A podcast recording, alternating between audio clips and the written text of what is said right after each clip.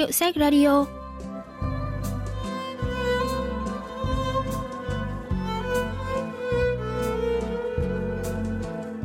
Thanh Tâm xin chào quý vị và các bạn. Mời quý vị và các bạn lắng nghe Hiệu sách Radio, chương trình giới thiệu những tác phẩm văn học đặc sắc và tiêu biểu nhất ở Hàn Quốc qua góc nhìn của các nhà phê bình văn học.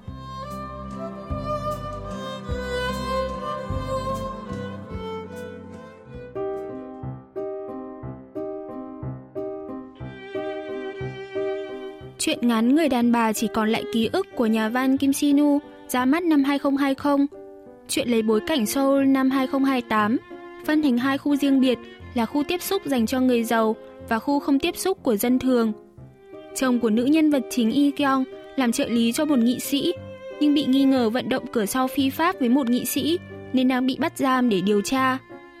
Yi Kyung đến tham dự buổi giới thiệu nhập học của trường phổ thông trung học Hát, nơi con gái Rumi của cô theo học. Hôm đó, cô tình cờ gặp lại người bạn cũ thời đại học là Choa và nghe được tin tức về người yêu cũ Misu, người hay xuất hiện trong những giấc mơ của cô gần đây.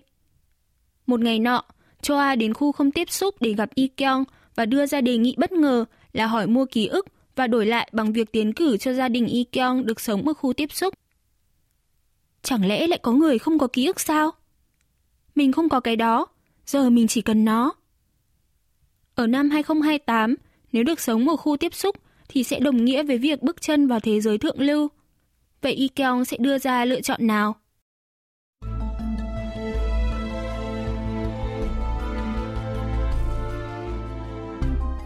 Choa cần ký ức của Ikeong là vì con trai Grayson.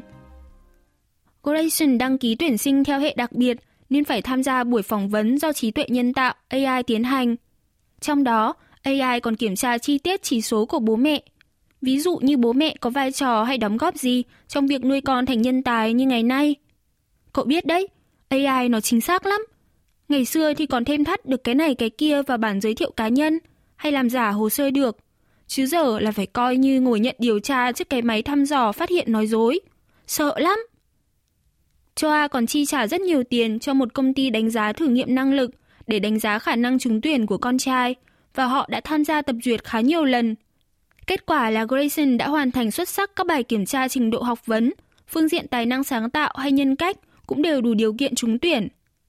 Chồng của Choa cũng nhận được điểm cao vì có thái độ tích cực trong việc nuôi dạy con cái. Nhưng vấn đề là ở Choa, cô bị đánh giá là phát triển cảm xúc không đầy đủ. Choa bị AI đánh giá là thiếu cảm xúc yêu thương, chính xác là ký ức về tình yêu. Đúng là tớ lấy chồng theo kiểu tính toán, nhưng tớ có than phiền về cuộc hôn nhân này đâu. Rõ ràng là tớ đang sống rất đầy đủ viên mãn, vậy mà cái con AI kia lại phán là tớ bị thiếu cảm xúc. Nó thì biết cái gì cơ chứ? Nhưng mà người ta lại nói AI còn hiểu tớ hơn chính bản thân tớ ấy. Bây giờ bảo tớ thiếu tình yêu thì phải làm sao đây? Tình cảm giữa người thân trong gia đình, tình mẫu tử thì quá hiển nhiên rồi nên không được tính. Tình cảm dành cho ngôi sao người nổi tiếng thì được tính điểm rất thấp. Vậy thì yêu ai bây giờ? Có ai là yêu nhân loại, yêu hàng xóm láng giềng bao giờ? Choa bực bội với các tính điểm của AI nên ngày càng lớn tiếng, giọng hơi run run. Cậu cũng biết là thời đi học tớ có quan tâm tới bạn bè đâu. Với đám bạn gái thì tớ chỉ chăm chăm xem đứa nào xinh hơn mình. Còn đám con trai thì tìm đứa học giỏi, bánh trai, nhà giàu. Nhưng mà oái âm thay, AI nó lại chấm điểm cao với những ký ức về tình yêu ngây thơ thuở ban đầu. Mình thì đâu có cái thứ gọi là tình đầu với tình cuối. Mình cần một đoạn ký ức thực sống động, phải y hệt như là của mình thật ấy.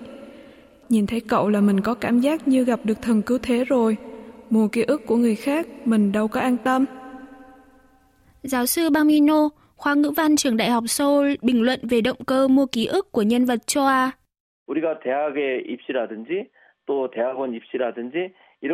Chế độ tuyển sinh tiêu biểu như tuyển sinh đại học vốn dĩ phải là một quá trình minh bạch và công bằng để duy trì một xã hội lành mạnh. Nhưng ở thời hiện đại cũng như tương lai gần là năm 2028, người ta vẫn cần những ưu điểm, lợi thế để xét tuyển vào trường điểm. Xã hội trong tương lai vẫn phân biệt giàu nghèo. Chỉ có điều, tiêu chuẩn đánh giá tuyển sinh được tác giả xây dựng khá bất ngờ, với mục tiêu cuối cùng của giáo dục là tuyển chọn những con người có tư chất tốt. Và người tốt ở đây không chỉ có năng lực, điều kiện tốt, mà còn phải có tâm hồn, có ký ức đẹp. Tiêu chuẩn đánh giá này đã trở thành điểm nhấn cho tác phẩm, khiến độc giả vô cùng thích thú và tò mò về đoạn sau của câu chuyện.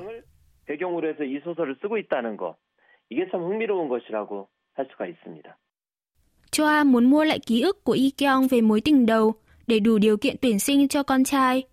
Đây chính là việc cấy ghép ký ức, vấn đề mà Quốc hội và ngôn luận đang tranh cãi nhiều năm gần đây.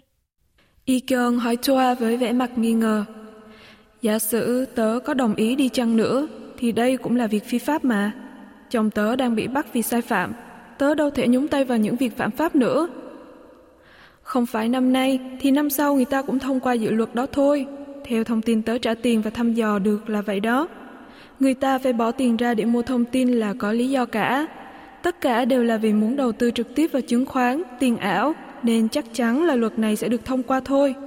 Thằng bé Grayson nhà tớ chỉ cần đổ đợt này thì sẽ được công nhận thành tích học ở nước ngoài, nên không cần phải làm bài thi tuyển mà vẫn được nhập học đại học. Chúng ta đều có ích cho nhau mà, đúng không? Cậu bán cho tớ ký ức về Misu thì cũng đâu thiệt hại gì. Y bắt đầu linh cảm thấy việc này không đơn giản là những chuỗi tình cờ nữa. Cậu không phải tình cờ gặp tớ ở buổi hướng dẫn nhập học đúng không? Rõ ràng cậu đến là vì muốn lấy ký ức của tớ. Trong những thông tin cậu mua thì có cả thông tin của tớ nữa đúng không? Thế thì đã sao? Nghĩ sao thì làm vậy, không phải sẽ tốt hơn à? Đằng nào thì suy nghĩ hay hành động cũng đều là vật chất hết. Cậu chưa quen với cách vật chất hóa cảm xúc à? Phải sửa thói quen đó đi. Nếu bị thụt lùi với sự phát triển của thời đại thì chỉ có thiệt cho cậu mà thôi. Ikeon không thích bán ký ức, nhưng rõ ràng là cũng phân vân do dự. Nếu chuyển đến khu tiếp xúc sống thì Rumi sẽ có được điểm cộng khu vực và vào được trường hát theo hệ bình thường. Cơ hội đó còn cao hơn cả hệ thống bốc thăm của AI. Nhưng cũng không thể quyết định vội vàng được. Nếu mất đi đoạn ký ức mờ nhạt về tình yêu đầu này, thì quá khứ của mình sẽ còn lại những gì? Đây là thời đại nghĩ, muốn mơ là sẽ thành hiện thực, nhưng sao Ikeong lại không hề thấy vui mừng vì điều đó? Lần đầu tiên trong đời, cô thấy đơn độc khi sở hữu ký ức.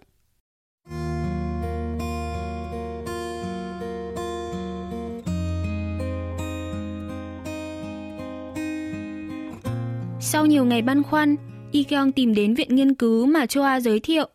Đây là một tổ hợp nghiên cứu được chia thành nhiều dãy, không gian khá thoáng đãng sáng sủa. Theo sự hướng dẫn, cô tìm đến một phòng nghiên cứu nhìn giống như bệnh viện.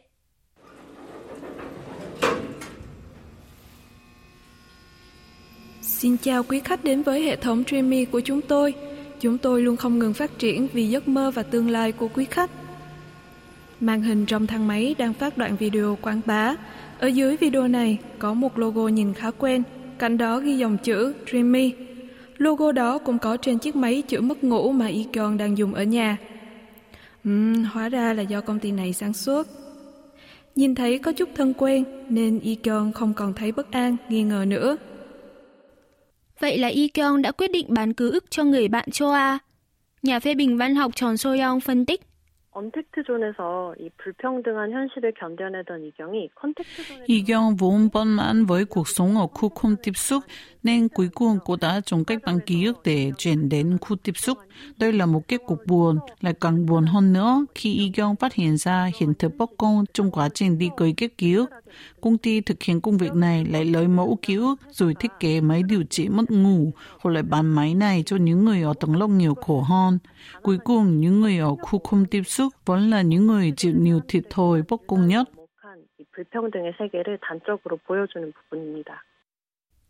Một nhà nghiên cứu mặc áo choàng trắng truyền nước cho Yi Kyung, nói rằng đó là một bài kiểm tra phản ứng vật lý đơn giản, giúp kích hoạt các tế bào miễn dịch và ngăn ngừa bất kỳ tác dụng phụ hoặc di chứng nào có thể xảy ra.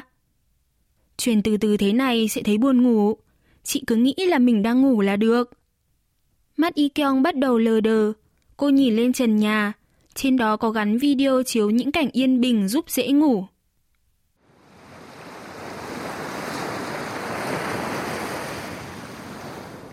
Bờ biển với khung cảnh hoàng hôn buông xuống, tiếng gió thổi trong khu rừng yên tĩnh, những giọt mưa rơi dưới mái hiên. Ngôi nhà thoạt nhìn giống nhà truyền thống Han Úc, lại có chút thần bí khi treo đầy những chiếc đèn lồng đỏ cửa phần.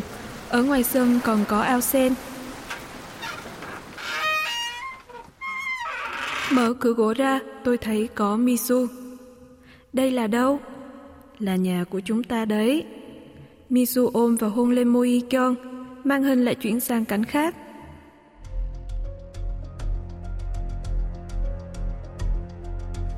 Đó là cảnh đi xe đạp du lịch, đi dạo bằng chân trần trên bãi cát dọc bờ biển. Cảnh cuối là lễ cưới của hai người. Ikon mặc váy trắng, những chiếc lá vàng rơi lá tả trên đầu. Màn hình lại trở về phân cảnh ban đầu và cứ thế lặp đi lặp lại nhiều lần. Đây là giấc mơ của Ikon mơ thấy trong giấc ngủ.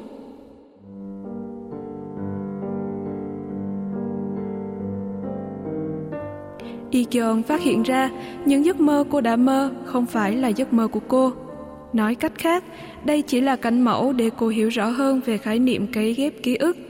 Đó không phải là ký ức, chẳng là gì hết, chỉ đơn giản là cảnh mẫu để được biên tập, cắt xén từ giấc mơ của ai đó. Ikeon nghĩ về nguyên nhân mình hay mơ thấy Misu kể từ khi cô dùng chiếc máy chữa mất ngủ chồng mang về. Nếu trong cái máy đó vốn đã có sẵn giấc mơ về Misu thì hẳn là chỉ có Yikyon mới có thể chia sẻ những ký ức như trong bản mẫu. Liệu chồng cô có biết về việc này không? Yikyon cảm thấy hình như mình bị bỏ rơi, bị oan ức từ trong quá khứ cho đến hiện tại.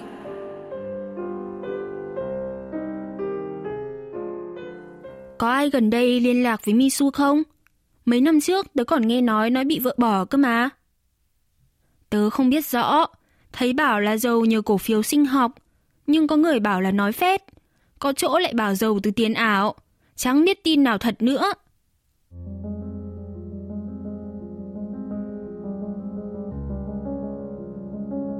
Có thể Misu là người của Dreamy, hoặc cũng có thể chính anh ta cũng đã bán ký ức rồi. Đây là công nghệ mới đấy. Dạo này thứ gì cũng là công nghệ mới hết. Nó cũng không phải là thuốc chữa bách bệnh đâu, nhưng nghe nói là tốt cho chứng đặng trí của mấy bà nội trợ. Em thử dùng thường xuyên xem.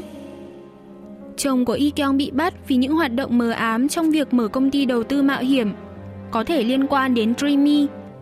Nếu đúng là vậy, thì ngay cả việc mang máy chữa mất ngủ về cho vợ cũng là để kiểm tra xem những ký ức về Misu có hoạt động tốt trong giấc mơ của vợ không.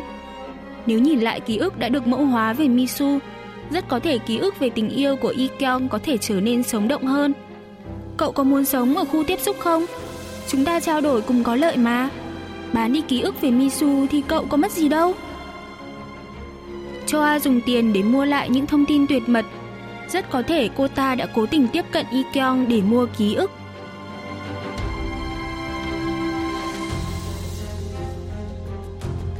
Nghĩ đến đây, Ikeong thấy dùng mình, chỉ muốn vứt bỏ sạch sẽ những ký ức đó. Nhưng càng bỏ thì nó lại càng đeo bám cô như chiếc cùng vậy. Y Kyung chợt thấy mình thật thê thảm khi đã níu kéo nhung nhớ thứ ký ức chỉ còn lại cái vỏ trống rỗng.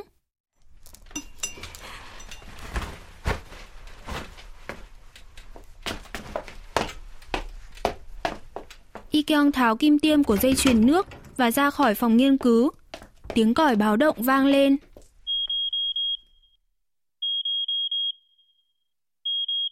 Y Kyung tắt tiếng, nhấn nút chặn theo dõi vị trí và chạy thật nhanh.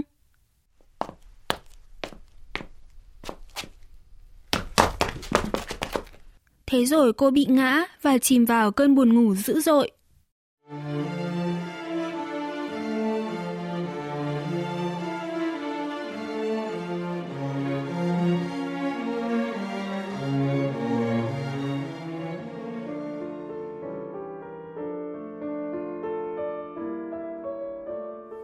Kênh Radio 93.1 MHz đang thoang thoảng phát đi đoạn đầu bản giao hưởng số 6 trong tổ khúc nước Anh của nhạc gia người Đức Johann Sebastian Bach.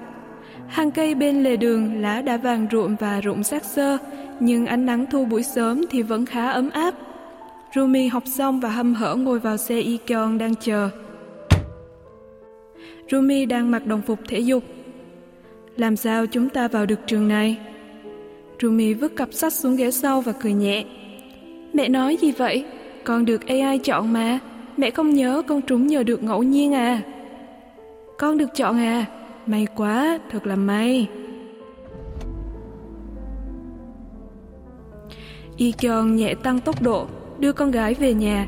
Ra khỏi khu vực trường học, đến đường cái, rẽ phải là sẽ thấy đường về nhà. Cô nhìn thấy một tấm biển lạ, chỉ hai nhánh rẽ, một đường đến khu tiếp xúc và một đường đến khu không tiếp xúc.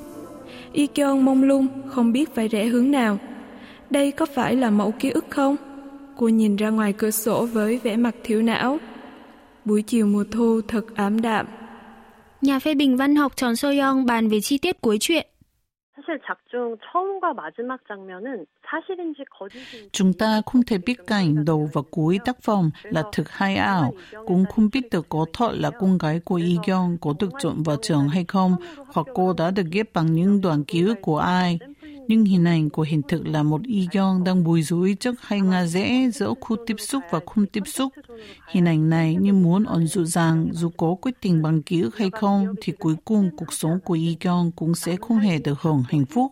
Liệu đây có phải là viễn cảnh của chính chúng ta trong tương lai còn hay chăng? 디스토피아를 이 작품이 그려내고 있는 것이죠.